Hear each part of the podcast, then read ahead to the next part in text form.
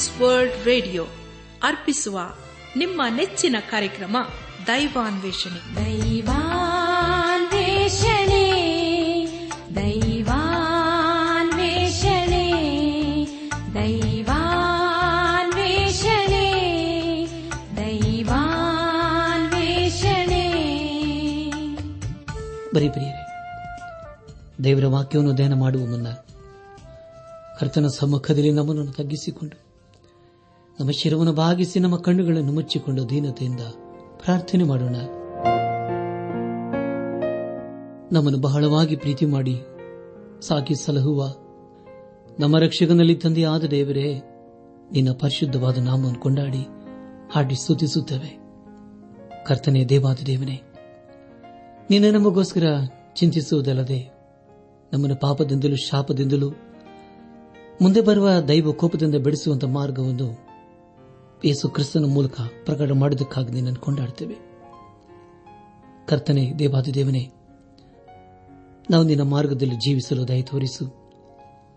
ನಮ್ಮ ಅನುದಿನದ ಬಾಳಿನಲ್ಲಿ ನಾವು ನಿನ್ನನ್ನೇ ಆರಾಧಿಸುತ್ತಾ, ನಿನ್ನನ್ನೇ ಘನಪಡಿಸುತ್ತಾ, ನಿನ್ನವರಾಗಿ ಜೀವಿಸಲು ದಯ ತೋರಿಸು. ನಾವು ನಿನ್ನನ್ನು, ನಿನ್ನ ವಾಕ್ಯವನ್ನು, ನಿನ್ನ ಹೆಚ್ಚಾಗಿ ನಾವು ಪ್ರೀತಿ ಮಾಡುತ್ತಾ ನಿನ್ನ ಮಾರ್ಗದಲ್ಲಿ ನಾವು ಜೀವಿಸಲು ದಯ ತೋರಿಸು. ನಮ್ಮ ಜೀವಿತದ ಮೂಲಕ ನಿನ್ನನ್ನು ಮಹಿಮೆ ಪಡಿಸಲು ಕೃಪೆ ತೋರಿಸು. ಇಗೋ ಕರ್ತನೆ, ನಿನ್ನ ಜೀವಳ ವಾಕ್ಯವನ್ನು ಧ್ಯಾನ ಮಾಡುವ ನಮಗೆ ನಿನ್ನ ಆತ್ಮನ ಸಹಾಯವನ್ನು ಅನುಗ್ರಹಿಸು. ಈ ನಮ್ಮ ಪ್ರಾರ್ಥನೆ ಸ್ತುತಿ ಸ್ತೋತ್ರಗಳನ್ನು ನಮ್ಮ ಒಡೆಯನು, ನಮ್ಮ ರಕ್ಷಕನೂ ಲೋಕ ವಿಮೋಚಕನಾದ ಯೇಸು ಕ್ರಿಸ್ತನ ದಿವ್ಯ ನಾಮದಲ್ಲಿ ಸಮರ್ಪಿಸಿಕೊಳ್ಳುತ್ತೇವೆ ತಂದೆಯೇ, ಆಮೇನ್.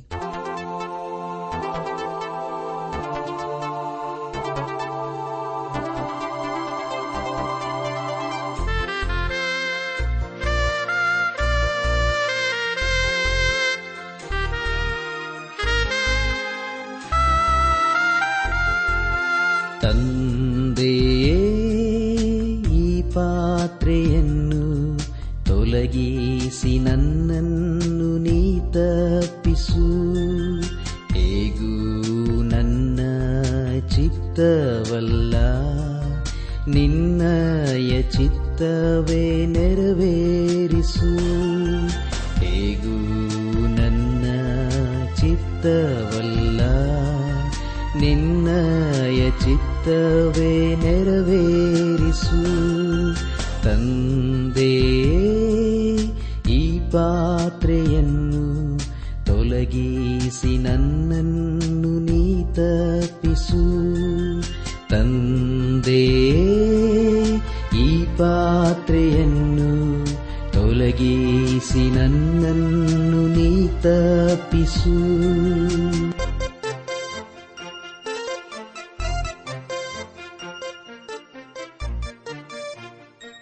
ಅನಾತ್ಮಿಕ ಸಹೋದರ ಸಹೋದರಿಯರೇ, ಈ ದಿವಸಗಳಲ್ಲಿ ನಾವು ಸತ್ಯವೇದರ ಇಪ್ಪತ್ತನೇ ಪುಸ್ತಕವಾಗಿರುವ ಜ್ಞಾನೋಕ್ತಿಗಳ ಪುಸ್ತಕವನ್ನು ಧ್ಯಾನ ಮಾಡಿಕೊಳ್ಳುತ್ತಾ ಅದರ ಮೂಲಕ ಅನೇಕ ರೀತಿಯಲ್ಲಿ ಆಶೀರ್ವಿಸಲ್ಪಡುತ್ತಾ ಬಂದಿದ್ದೇವೆ. ದೇವರ ವಾಕ್ಯವನ್ನು ಧ್ಯಾನ ಮಾಡುವ ಮುನ್ನ ನಿಮ್ಮ ಸತ್ಯವೇದ ಪೆನ್ನು ಪುಸ್ತಕದೊಂದಿಗೆ ಸಿದ್ದರಾಗಿದ್ದರಲ್ಲವೇ? ಹಾಗಾದರೆ ಪ್ರಿಯರೇ, ಬನ್ನಿರಿ, ದೇವರ ವಾಕ್ಯದ ಕಡೆಗೆ ನಮ್ಮ ಗಮನವನ್ನು ಹರಿಸೋಣ. ಕಳೆದ ಕಾರ್ಯಕ್ರಮದಲ್ಲಿ ನಾವು ಜ್ಞಾನೋಕ್ತಿಗಳ ಪುಸ್ತಕದ ಮೊದಲನೇ ಅಧ್ಯಾಯ ಒಂದರಿಂದ ಮೂವತ್ತ ಮೂರನೇ ವಚನಗಳನ್ನು ಧ್ಯಾನ ಮಾಡಿಕೊಂಡು ಅದರ ಮೂಲಕ ನಮ್ಮ ನಿಜ ಜೀವಿತಕ್ಕೆ ಬೇಕಾದ ಅನೇಕ ಆತ್ಮಿಕ ಪಾಠಗಳನ್ನು ಕಲಿತುಕೊಂಡು ಅನೇಕ ರೀತಿಯಲ್ಲಿ ಆಶೀರ್ವಿಸಲ್ಪಟ್ಟಿದ್ದೇವೆ. ಇದೆಲ್ಲ ದೇವರಾತ್ಮನ ಕಾರ್ಯ ಹಾಗೂ ಸಹಾಯವಾಗಿದೆ. ದೇವರಿಗೆ ಮಹಿಮೆಯುಂಟಾಗಲಿ.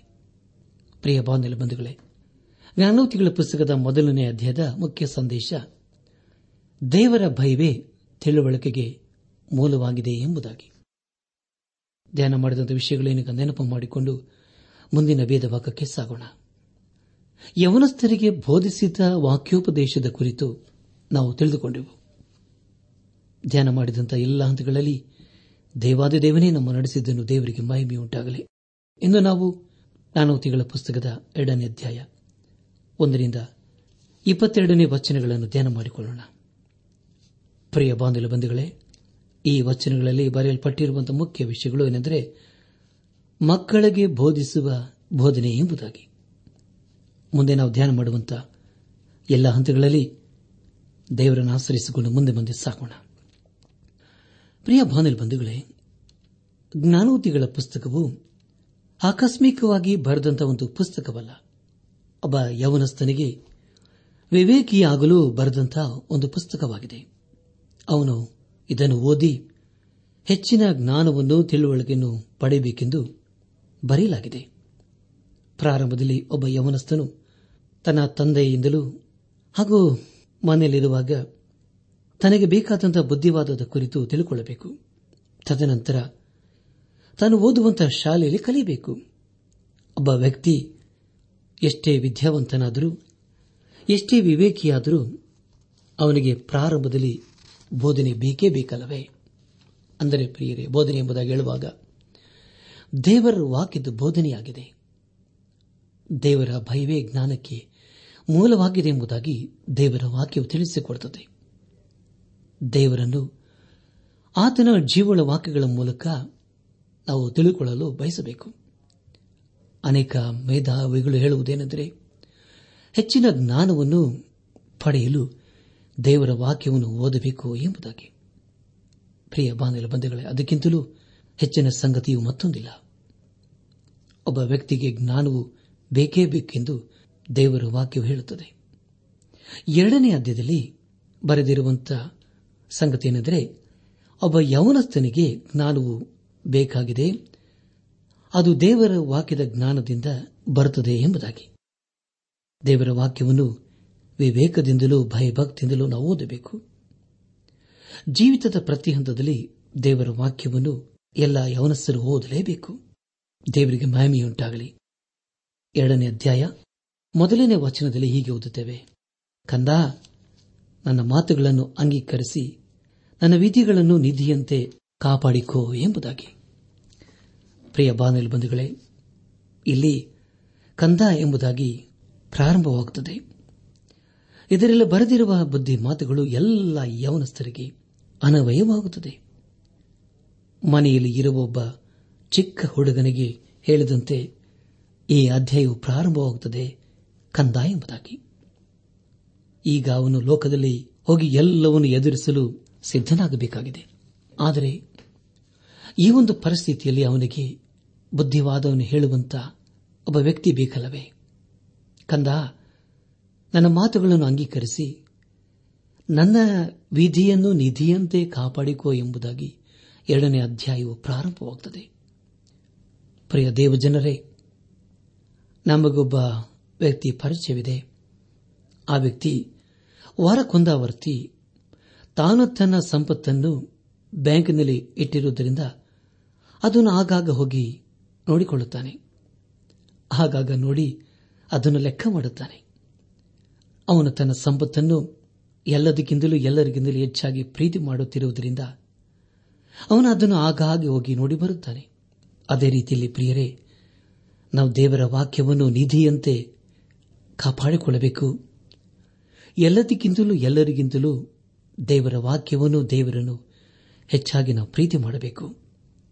ದೇವರ ವಾಕ್ಯವನ್ನು ನಮ್ಮ ಹೃದಯಗಳಲ್ಲಿ ಅಂಗೀಕರಿಸಿಕೊಂಡು ಅದನ್ನು ನಿಧಿಯಂತೆ ಕಾಪಾಡಿಕೊಳ್ಳಬೇಕು. ಜ್ಞಾನೋಕ್ತಿಗಳ ಪುಸ್ತಕ ಎರಡನೇ ಅಧ್ಯಾಯ ಎರಡನೇ ವಚನವನ್ನು ಓದುವಾಗ, ನಿನ್ನ ಕಿವಿಯನ್ನು ಜ್ಞಾನದ ಕಡೆಗೂ ಹೃದಯವನ್ನು ವಿವೇಕದ ಕಡೆಗೂ ತಿರುಗಿಸು ಎಂಬುದಾಗಿ. ಅಂದರೆ ಪ್ರಿಯರೇ, ಕೇಳಿಸಿಕೊಳ್ಳುವುದಕ್ಕೆ ಕಿವಿಯನ್ನು ತೆರೆದಿರಬೇಕು ಎಂಬುದಾಗಿ. ಕಿವಿಯಿಂದ ಚೆನ್ನಾಗಿ ಕೇಳಿಸಿಕೊಳ್ಳಬೇಕು. ಕೇಳಿಸಿಕೊಂಡಿದ್ದು ಹೃದಯಕ್ಕೆ ಮುಟ್ಟುತ್ತದೆ. ದೇವರ ವಾಕ್ಯವು ಹೃದಯಕ್ಕೆ ಮುಟ್ಟಿದಾಗ ಅಲ್ಲಿ ಅದನ್ನು ಹೃದಯವು ಅರ್ಥ ಮಾಡಿಕೊಳ್ಳುತ್ತದೆ. ಎರಡನೇ ಅಧ್ಯಾಯ ಮೂರನೇ ವಚನವನ್ನು ಓದುವಾಗ, ಬುದ್ಧಿಗಾಗಿ ಮೊರೆಯಿಟ್ಟು ವಿವೇಕಕ್ಕಾಗಿ ಕೂಗಿಕೊಂಡು ಎಂಬುದಾಗಿ. ಪ್ರಿಯ ಬಾಂಧವ ಬಂಧುಗಳೇ, ಅಪೊಸ್ತಲನಾದ ಪೇತ್ರನು ಇದರ ಕುರಿತು ತನ್ನ ಮೊದಲನೇ ಪತ್ರಿಕೆ ಎರಡನೇ ಅಧ್ಯಾಯ ಎರಡನೇ ವಚನದಲ್ಲಿ ಹೀಗೆ ಬರೆಯುತ್ತಾನೆ: ಎಲ್ಲಾ ಕೆಟ್ಟತನವನ್ನು, ಎಲ್ಲಾ ವಂಚನೆಯನ್ನು, ಕಪಟವನ್ನು, ಹೊಟ್ಟೆ ಕಿಚ್ಚನ್ನು, ಎಲ್ಲಾ ತರದ ನಿಂದೆಯನ್ನು ವಿಸರ್ಜಿಸಿ ಹಸು ಮಕ್ಕಳಂತೆ ಪಾರಮಾರ್ಥಿಕವಾದ ಶುದ್ಧ ಹಾಲನ್ನು ಬಯಸಿರಿ. ಅದರಿಂದ ಬೆಳೆಯುತ್ತಾ ರಕ್ಷಣೆಯನ್ನು ಹೊಂದುವಿರಿ. ಕರ್ತನು ದಯಾಳುವೆಂದು ನೀವು ಅನುಭವದಿಂದ ತಿಳಿದುಕೊಂಡಿದ್ದೀರಲ್ಲವೋ ಎಂಬುದಾಗಿ. ನನಾತ್ಮಿಕ ಸಹೋದರ ಸಹೋದರಿಯರೇ, ಚಿಕ್ಕ ಮಗುವು ತನ್ನ ತಾಯಿಯ ಹತ್ತಿರ ಹಾಲನ್ನು ಕುಡಿಯುವಾಗ ನೀವೊಂದು ವೇಳೆ ಗಮನಿಸಿರಬಹುದು. ಹಾಲನ್ನು ಕುಡಿಯುವಾಗ ಅದರ ಕೈ ಕಾಲು ದೇಹವೇ ಅದಕ್ಕೆ ತನ್ನ ಪ್ರತಿಕ್ರಿಯೆಯನ್ನು ತೋರಿಸುತ್ತದೆ. ಪ್ರಿಯ ಬಾಂಧವರೇ, ದೇವರ ಮಕ್ಕಳು ಅನ್ನಿಸಿಕೊಂಡವರು ದೇವರ ವಾಕ್ಯವನ್ನು ಅವರು ಆ ರೀತಿಯಲ್ಲಿ ಸೇವಿಸಬೇಕು. ಆದರೆ ಪ್ರಿಯರೇ, ಈ ದಿವಸಗಳಲ್ಲಿ ಅನೇಕರಲ್ಲಿ ಇಂತಹ ಪ್ರತಿಕ್ರಿಯೆಯನ್ನು ನಾವು ಕಾಣುವುದಿಲ್ಲ. ಬುದ್ಧಿಗಾಗಿ ಮೊರೆಯಿಟ್ಟು ವಿವೇಕಕ್ಕಾಗಿ ಕೂಗಿಕೊಳ್ಳಬೇಕೆಂಬುದಾಗಿ ದೇವರ ವಾಕ್ಯವು ತಿಳಿಸಿಕೊಡುತ್ತದೆ. ದೇವರ ಭಯವೇ ಜ್ಞಾನಕ್ಕೆ ಮೂಲವಾಗಿದೆ. ನಮ್ಮ ಧ್ಯಾನವನ್ನು ಮುಂದುವರೆಸಿ ಜ್ಞಾನೋತಿಗಳ ಪುಸ್ತಕ ಎರಡನೇ ಅಧ್ಯಾಯ ನಾಲ್ಕನೇ ವಚನವನ್ನು ಓದುವಾಗ, ಅದನ್ನು ಬೆಳ್ಳಿಯಂತೆಯೂ ನಿಕ್ಷೇಪದಂತೆಯೂ ಹುಡುಕು ಎಂಬುದಾಗಿ. ಪ್ರಿಯರೇ, ಇದೆಷ್ಟು ಸುಂದರವಾದಂಥ ಮಾತಲ್ಲವೇ? ನಾವು ದೇವರ ವಾಕ್ಯವನ್ನು ಪಡೆಯುವುದರಲ್ಲಿ ಆಸಕ್ತಿಯಿಂದ ಕೂಡಿರಬೇಕು. ಅದನ್ನು ಪಡೆಯುವಲ್ಲಿ ಅನೇಕರು ತಮ್ಮ ಜೀವವನ್ನೇ ಕೊಟ್ಟಿದ್ದಾರಲ್ಲವೇ ಪ್ರಿಯರೇ? ಅದೇ ರೀತಿಯಲ್ಲಿ ನಾವು ಸಹ ಜ್ಞಾನಕ್ಕಾಗಿ ಹಾತೊರೆಯಬೇಕು, ಅಂದರೆ ದೇವರ ಜ್ಞಾನಕ್ಕಾಗಿ. ಅದನ್ನು ಬೆಳ್ಳಿಯಂತೆಯೂ ನಿಕ್ಷೇಪದಂತೆಯೂ ನಾವು ಹುಡುಕಬೇಕು. ಆಗ ಮಾತ್ರ ನಾವು ಅದನ್ನು ಹೊಂದಿಕೊಳ್ಳಲು ಸಾಧ್ಯವಿದೆ. ಎರಡನೇ ಅಧ್ಯಾಯ ಐದನೇ ವಚನವನ್ನು ಓದುವಾಗ, ಆಗ ನೀನು ಯೆಹೋವನ ಭಯವನ್ನು ಅರಿತು ದೈವ ಜ್ಞಾನವನ್ನು ಪಡೆದುಕೊಳ್ಳುವಿ ಎಂಬುದಾಗಿ. ಪ್ರಿಯ ಬಂಧುಗಳೇ, ಅನೇಕರು ಪ್ರತಿನಿತ್ಯ ಸತ್ಯವೇದವನ್ನು ಬಿಟ್ಟು ಅನೇಕ ಚಿಕ್ಕ ಚಿಕ್ಕ ಪುಸ್ತಕವನ್ನು ಓದಿ ಅದರಲ್ಲಿ ದೇವರ ವಾಕ್ಯವನ್ನು ತಿಳಿದುಕೊಳ್ಳಲು ಪ್ರಯತ್ನಿಸುತ್ತಾರೆ. ಆದರೆ ಪ್ರಿಯರೇ, ಅದು ಸರಿಯಲ್ಲ. ಮೊದಲು ನಾವು ಸತ್ಯವೇದವನ್ನು ಓದಬೇಕು, ತದನಂತರ ಬೇರೆ ಪುಸ್ತಕವನ್ನು ಓದಬೇಕು. ಆಗ ನಾವು ಯೆಹೋವನ ಭಯವನ್ನು ಅರಿಯಲು ದೈವ ಜ್ಞಾನವನ್ನು ಪಡೆದುಕೊಳ್ಳಲು ಸಾಧ್ಯವಾಗುತ್ತದೆ.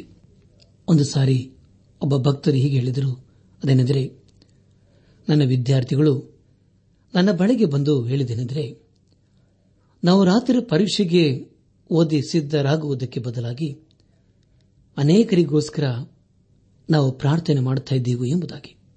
ಅದಕ್ಕೆ ಬೋಧಕರು ಹೇಳಿದ್ದೇನೆಂದರೆ, ನೀವು ಮಾಡಿದ್ದು ತಪ್ಪು, ಯಾಕೆಂದರೆ ಬೇರೆಯವರಿಗೆ ಪ್ರಾರ್ಥನೆ ಮಾಡುವುದಕ್ಕೆ ಬೇರೆ ಸಮಯವಿದೆ, ಆದರೆ ಓದುವ ಸಮಯದಲ್ಲಿ ಓದಬೇಕು ಎಂಬುದಾಗಿ. ಪ್ರಿಯ ಬಾಂಧವರೇ, ಇನ್ನು ಕೆಲವರು ದೇವರ ವಾಕ್ಯವನ್ನು ಓದುವುದು ಹೇಗೆಂದರೆ, ಸತ್ಯವೇದದ ಸ್ವಲ್ಪ ಭಾಗವನ್ನು ಓದಿಕೊಂಡು ಸತ್ಯವೇದವನ್ನು ರಾತ್ರಿ ಮಲಗುವಾಗ ತಲೆಗೆಂಬಿನ ಅಡಿಯಲ್ಲಿ ಇಟ್ಟುಕೊಂಡು ನಿದ್ರಿಸುತ್ತಾರೆ. ಪ್ರಿಯರೇ, ಹೀಗೆ ಮಾಡುವುದರ ಮೂಲಕ ದೇವರ ವಾಕ್ಯದ ಸತ್ಯಾರ್ಥಗಳು ನಮಗೆ ಅರ್ಥವಾಗುವುದಿಲ್ಲ. ದೇವರ ವಾಕ್ಯವನ್ನು ಆ ರೀತಿಯಾಗಿ ನಾವು ಓದಬಾರದು. ಪ್ರಿಯ ಬಾಂಧವರೇ, ದೇವರ ವಾಕ್ಯಕ್ಕೆ ಬದಲಾಗಿ ಬೇರೆ ಯಾವ ಪುಸ್ತಕವನ್ನು ಅದಕ್ಕೆ ಸರಿಸಮಾನ ಮಾಡಲು ಸಾಧ್ಯವಿಲ್ಲ. ಜ್ಞಾನೋಕ್ತಿಗಳ ಪುಸ್ತಕ ಎರಡನೇ ಅಧ್ಯಾಯ ಆರನೇ ವಚನವನ್ನು ಓದುವಾಗ, ಯೆಹೋವನೇ ಜ್ಞಾನವನ್ನು ಕೊಡುವಾತನು, ಆತನ ಬಾಯಿಂದಲೇ ತಿಳುವಳಿಕೆಯೂ ವಿವೇಕವೂ ಹೊರಟು ಬರುತ್ತವೆ ಎಂಬುದಾಗಿ. ಪ್ರಿಯ ಬಾಂಧವರೇ, ಒಂದು ವೇಳೆ ನಮಗೆ ಜ್ಞಾನವು ಬೇಕಾಗಿದ್ದಲ್ಲಿ ನಾವು ದೇವರಲ್ಲಿ ಬೇಡಿಕೊಳ್ಳಬೇಕು.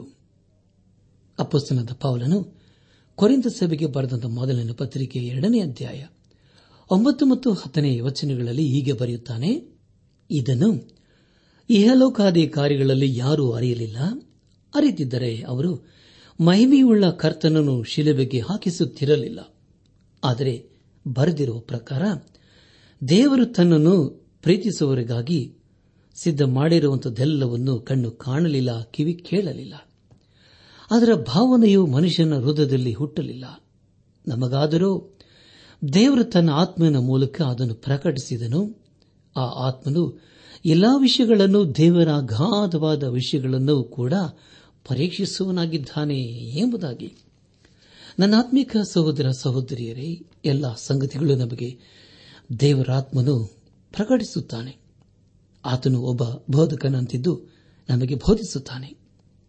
ಪ್ರಿಯ ಬಾಂಧವ್ಯ ಬಂಧುಗಳೇ, ನಾವು ನಮ್ಮ ಜೀವಿತದಲ್ಲಿ ಈ ಒಂದು ಗೂಢಾರ್ಥವನ್ನು ಕಂಡುಕೊಳ್ಳಬೇಕು, ಅರ್ಥ ಮಾಡಿಕೊಳ್ಳಬೇಕು. ಅನೇಕರು ಲೋಕಕ್ಕೆ ಸಂಬಂಧವಾದ ಜ್ಞಾನವನ್ನು ಹೊಂದಿರುತ್ತಾರೆ, ಆದರೆ ದೇವರ ವಾಕ್ಯದ ಜ್ಞಾನವಿರುವುದೇ ಇಲ್ಲ. ಯೆಹೋವನೇ ಜ್ಞಾನವನ್ನು ಕೊಡುವಾತನು, ಆತನ ಬಾಯಿಂದಲೇ ತಿಳುವಳಿಕೆಯೂ ವಿವೇಕವೂ ಹೊರಟು ಬರುತ್ತವೆ. ದೇವರಿಗೆ ಸ್ತೋತ್ರವಾಗಲಿ. ಯೆಹೋವನಿಂದ ಜ್ಞಾನವು ಹೇಗತಾನೆ ಹೊಂದಲು ಸಾಧ್ಯವೆಂದರೆ ಪ್ರಿಯರೇ, ಅದನ್ನು ತನ್ನ ಜೀವಳ ವಾಕ್ಯದ ಮೂಲಕ ದೇವರು ಸಾಧ್ಯ ಮಾಡುತ್ತಾನೆ. ತನ್ನ ಜೀವಳ ವಾಕ್ಯಗಳ ಮೂಲಕ ಆತನು ಮಾತಾಡುತ್ತಾನೆ. ನಮ್ಮ ಧ್ಯಾನವನ್ನು ಮುಂದುವರಿಸಿ ಜ್ಞಾನೋಕ್ತಿಗಳ ಪುಸ್ತಕ ಎರಡನೇ ಅಧ್ಯಾಯ ಏಳು ಮತ್ತು ಎಂಟನೇ ವಚನಗಳನ್ನು ಓದುವಾಗ, ಆತನು ಯಥಾರ್ಥ ಚಿತ್ತರಿಗಾಗಿ ಸುಜ್ಞಾನವನ್ನು ಕೊಡಿಸಿಡುವನು, ದೋಷವಿಲ್ಲದೆ ನಡೆಯುವವರಿಗೆ ಗುರಾಣಿಯಾಗಿದ್ದು ನ್ಯಾಯ ಮಾರ್ಗವನ್ನು ರಕ್ಷಿಸುತ್ತಾ ತನ್ನ ಭಕ್ತರ ದಾರಿಯನ್ನು ನೋಡಿಕೊಳ್ಳುವನು ಎಂಬುದಾಗಿ. ನನ್ನಾತ್ಮಿಕ ಸಹೋದರ ಸಹೋದರಿಯರೇ, ಅನೇಕ ವಿಶ್ವಾಸಿಗಳು ಅನಿಸಿಕೊಂಡವರು ದಪ್ಪ ಮಂಜಿನಂತೆ ಇದ್ದಾರೆ. ಅದಕ್ಕೆ ಕಾರಣ ಅವರಲ್ಲಿ ದೇವರ ವಾಕ್ಯದ ಜ್ಞಾನ ಕಡಿಮೆಯಾಗಿರುವುದೇ ಆಗಿದೆ. ಒಬ್ಬ ಜ್ಞಾನಿಯು ದಡ್ಡರ ಹಾಗೆ ಮಾತಾಡುವುದಿಲ್ಲ. ಪ್ರಿಯ ಬಾಂಧವ ಬಂಧುಗಳೇ, ಪ್ರತಿದಿನ ನಾವು ದೇವರ ವಾಕ್ಯವನ್ನು ಓದಬೇಕು, ಅದನ್ನು ಧ್ಯಾನಿಸಬೇಕು, ಅದರಂತೆ ನಾವು ಜೀವಿಸಬೇಕು. ಸತ್ಯವಿದ್ದಲ್ಲಿ ಯೆಹೋಶುವನ ಪುಸ್ತಕ ಒಂದನೇ ಅಧ್ಯಾಯ ಎಂಟನೇ ವಚನದಲ್ಲಿ ಹೀಗೆ ಓದುತ್ತೇವೆ, ಈ ಧರ್ಮಶಾಸ್ತ್ರವು ಯಾವಾಗಲೂ ನಿನ್ನ ಬಾಯಲ್ಲಿರಲಿ, ಹಗಲಿರಲು ಅದನ್ನು ಧ್ಯಾನಿಸುತ್ತಾ ಅದರಲ್ಲಿ ಬರೆದಿರುವುದನ್ನೆಲ್ಲ ಕೈಕೊಂಡು ನಡಿ, ಆಗ ನಿನ್ನ ಮಾರ್ಗದಲ್ಲೆಲ್ಲ ಸಫಲನಾಗುವೆ, ಕೃತಾರ್ಥನಾಗುವೆ. ನಾನು ನಿನಗೆ ಆಜ್ಞಾಪಿಸಿದನೆಲ್ಲ ಸ್ಥಿರಚಿತ್ತನಾಗಿರು, ಧೈರ್ಯದಿಂದಿರು, ಅಂಜಬೇಡ, ಕಳ್ಳಗೊಳ್ಳಬೇಡ. ನೀನು ಹೋಗುವಲ್ಲೆಲ್ಲ ನಿನ್ನ ದೇವರಾದ ಯೆಹೋವನು ನಿನ್ನ ಸಂಗಡ ಇರುತ್ತಾನೆ ಎಂಬುದಾಗಿ. ಹೌದು ಪ್ರಿಯರೇ, ನಾವು ದೇವರ ವಾಕ್ಯಕ್ಕೆ ಅಧೀನರಾಗಿ ವಿಧೇಯರಾಗಿ ಬದ್ಧರಾಗಿ ಜೀವಿಸುವಾಗ ದೇವರು ನಮ್ಮೊಂದಿಗಿದ್ದುಕೊಂಡು ಆಶೀರ್ವದಿಸುತ್ತಾನೆ. ದೇವರಿಗೆ ಮಹಿಮೆ ಉಂಟಾಗಲಿ. ನಮ್ಮ ಧ್ಯಾನವನ್ನು ಮುಂದುವರೆಸಿ ಜ್ಞಾನೋಕ್ತಿಗಳ ಪುಸ್ತಕ ಎರಡನೇ ಅಧ್ಯಾಯ ಒಂಬತ್ತನೇ ವಚನವನ್ನು ಓದುವಾಗ, ಹೀಗಿರಲು ನೀನು ನೀತಿಯ ನ್ಯಾಯಗಳನ್ನು, ಧರ್ಮವನ್ನು ಅಂದರೆ ಸಕಲ ಸನ್ಮಾರ್ಗಗಳನ್ನು ತಿಳಿದುಕೊಳ್ಳುವಿ ಎಂಬುದಾಗಿ. ಪ್ರಿಯ ಬಾನಿಲ್ ಬಂಧುಗಳೇ, ಅನೇಕ ನಾಯಕರು ಅನ್ನಿಸಿಕೊಂಡವರು ದೇವರ ಮಾರ್ಗದರ್ಶನವನ್ನು ಬಯಸುವುದಿಲ್ಲ, ಅದನ್ನು ಕಂಡುಕೊಳ್ಳಲು ಪ್ರಯಾಸ ಪಡುವುದಿಲ್ಲ. ದೇವರಿಂದಲೇ ಒಬ್ಬ ವ್ಯಕ್ತಿ ತನ್ನ ಜೀವಿತಕ್ಕೆ ಬೇಕಾದ ಜ್ಞಾನವನ್ನು ಹೊಂದಿಕೊಳ್ಳಲು ಸಾಧ್ಯ. ಎರಡನೇ ಅಧ್ಯಾಯ ಹತ್ತರಿಂದ ಹನ್ನೆರಡನೇ ವಚನಗಳನ್ನು ಓದುವಾಗ, ಜ್ಞಾನವು ನಿನ್ನ ಹೃದಯದೊಳಗೆ ಪ್ರವೇಶಿಸುವುದು, ತಿಳುವಳಿಕೆಯು ನಿನ್ನ ಆತ್ಮಕ್ಕೆ ಅಂದವಾಗಿರುವುದು, ಬುದ್ಧಿಯು ನಿನಗೆ ಕಾವಲಾಗಿರುವುದು, ವಿವೇಕವು ನಿನ್ನನ್ನು ಕಾಪಾಡುವುದು. ಇದರಿಂದ ನೀನು ದುರ್ಮಾರ್ಗದಿಂದಲೂ ಕೆಟ್ಟ ಮಾತನಾಡುವರಿಂದಲೂ ತಪ್ಪಿಸಿಕೊಳ್ಳುವಿ ಎಂಬುದಾಗಿ. ನನ್ನಾತ್ಮೀಕ ಸಹೋದರ ಸಹೋದರಿಯರೇ, ದೇವರ ವಾಕ್ಯವು ನಮ್ಮಲ್ಲಿ ಇರುವಾಗ ಸುಲಭವಾಗಿ ನಾವು ಮೋಸ ಹೋಗುವುದಿಲ್ಲ. ದೇವರ ವಾಕ್ಯದ ಬೆಳಕಿನಲ್ಲಿ ನಾವು ಜೀವಿಸುವಾಗ ಆತನೇ ನಮಗೆ ಬೇಕಾದ ಬೋಧನೆಯನ್ನು, ಸುಚಿತ್ತವನ್ನು ಅನುಗ್ರಹಿಸುತ್ತಾನೆ. ದೇವರಿಗೆ ಸ್ತೋತ್ರವಾಗಲಿ. ನಮ್ಮ ಧ್ಯಾನವನ್ನು ಮುಂದುವರೆಸಿ ಜ್ಞಾನೋಕ್ತಿಗಳ ಪುಸ್ತಕ ಎರಡನೇ ಅಧ್ಯಾಯ ಹದಿಮೂರರಿಂದ ಹದಿನೈದನೇ ವಚನಗಳನ್ನು ಓದುವಾಗ, ಅವರಾದರೂ ಕತ್ತಲ ಹಾದಿಗಳನ್ನು ಹಿಡಿಯಬೇಕೆಂದು ಧರ್ಮ ಮಾರ್ಗಗಳನ್ನು ತೊರೆದು ಬಿಡುವರು, ಅವರು ಕೆಟ್ಟದ್ದನ್ನು ಮಾಡುವುದರಲ್ಲಿ ಸಂತೋಷಿಸಿ ಕೆಟ್ಟವರ ದುಷ್ಟತನಕ್ಕೆ ಒಲಿಯುವರು, ಅವರ ಮಾರ್ಗಗಳು ವಕ್ರವಾಗಿವೆ, ಅವರ ನಡತೆಗಳು ದುರ್ನಡತೆಗಳೇ ಎಂಬುದಾಗಿ.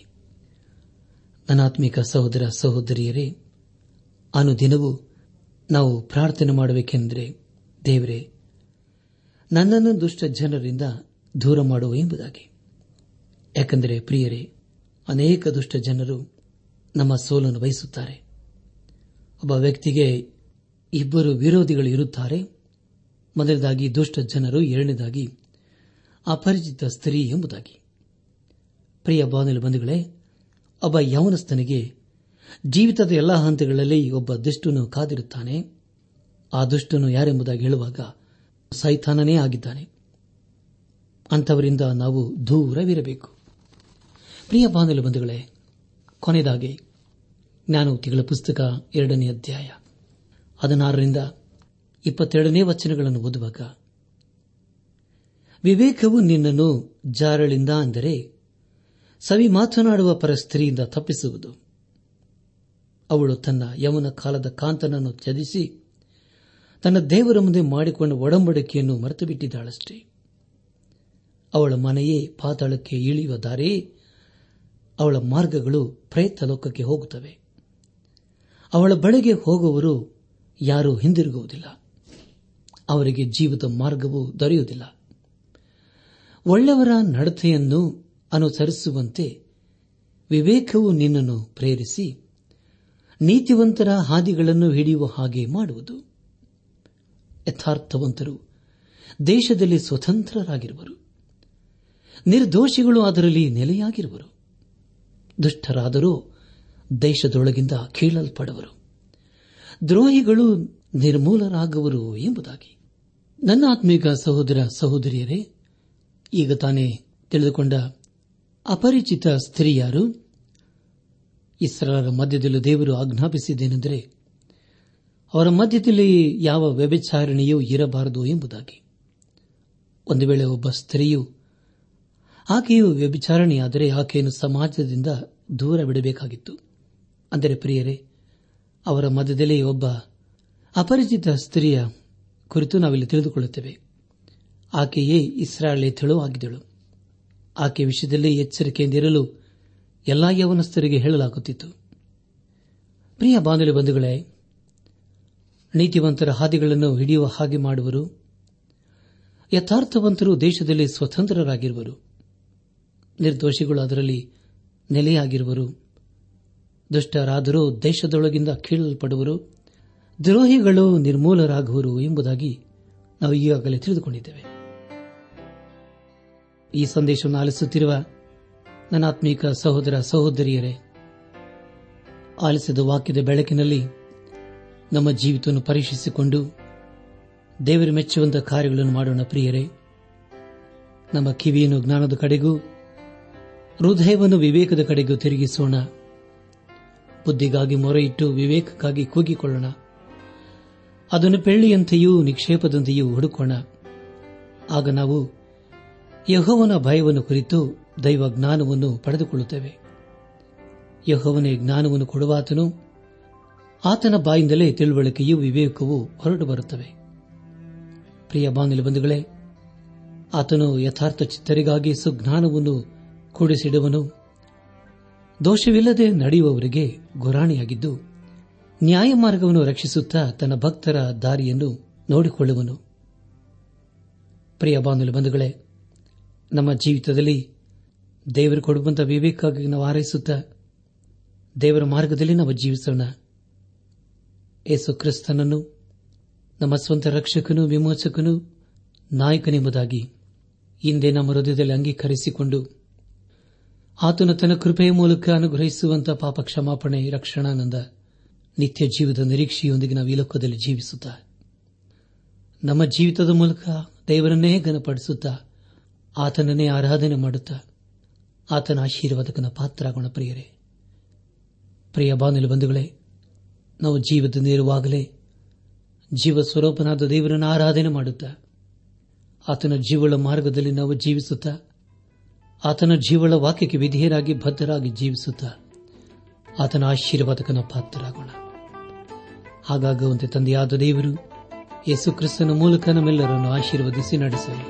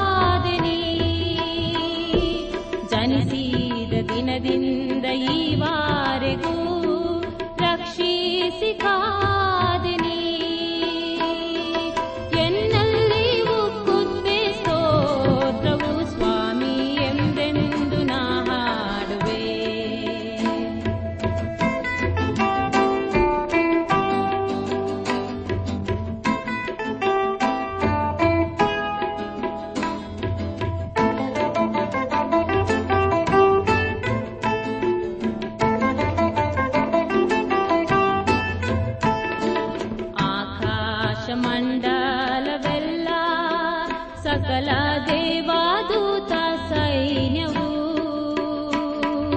ಭೂಚರ ಜಲಚರಗಳ್ಯಾವು ಸೃಷ್ಟಿಕರ್ತನ ಕೀರ್ತಿಸಲು ಆಕಾಶ ಮಂಡಲವೆಲ್ಲ ಸಕಲ ದೇವಾದೂತ ಸೈನ್ಯವು ಭೂಚರ ಜಲಚರಗಳ್ಯಾವು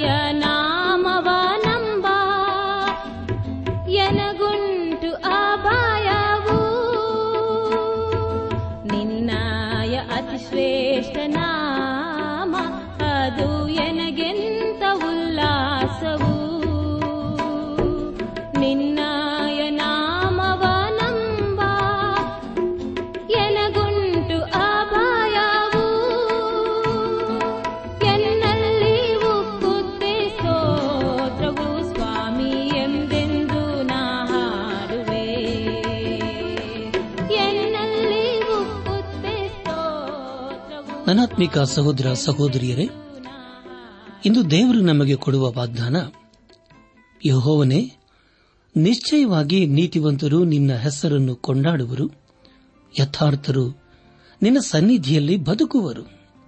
ಕೀರ್ತನೆ ನೂರ ನಲವತ್ತು ಹದಿಮೂರು.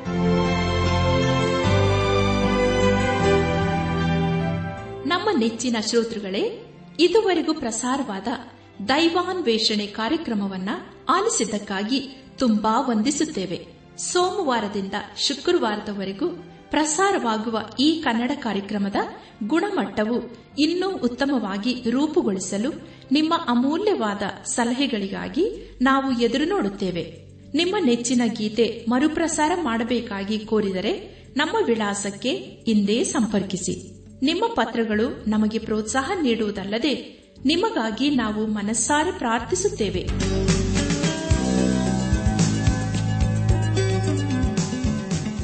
ನಮ್ಮ ವಿಳಾಸ ದೈವಾನ್ವೇಷಣೆ ಟ್ರಾನ್ಸ್ ವರ್ಲ್ಡ್ ರೇಡಿಯೋ ಇಂಡಿಯಾ, ಟಪಾಲು ಪೆಟ್ಟಿಗೆ ನಾಲ್ಕು ಮೂರು ಎರಡು ಸೊನ್ನೆ, ಬೆಂಗಳೂರು ನಲವತ್ಮೂರು. ದೈವಾನ್ವೇಷಣೆ Trans World Radio India, post box four three two zero, Bangalore forty three. ದೂರವಾಣಿ ಸಂಖ್ಯೆ ಒಂಬತ್ತು ಎಂಟು ನಾಲ್ಕು ಐದು ಆರು ಒಂದು ಆರು ನಾಲ್ಕು ಒಂದು ಎರಡು. ನಮ್ಮ ಇಮೇಲ್ ವಿಳಾಸ Kannada TTB at radio eight eight two dot com. ನಮಸ್ಕಾರ ಪ್ರಿಯರೇ.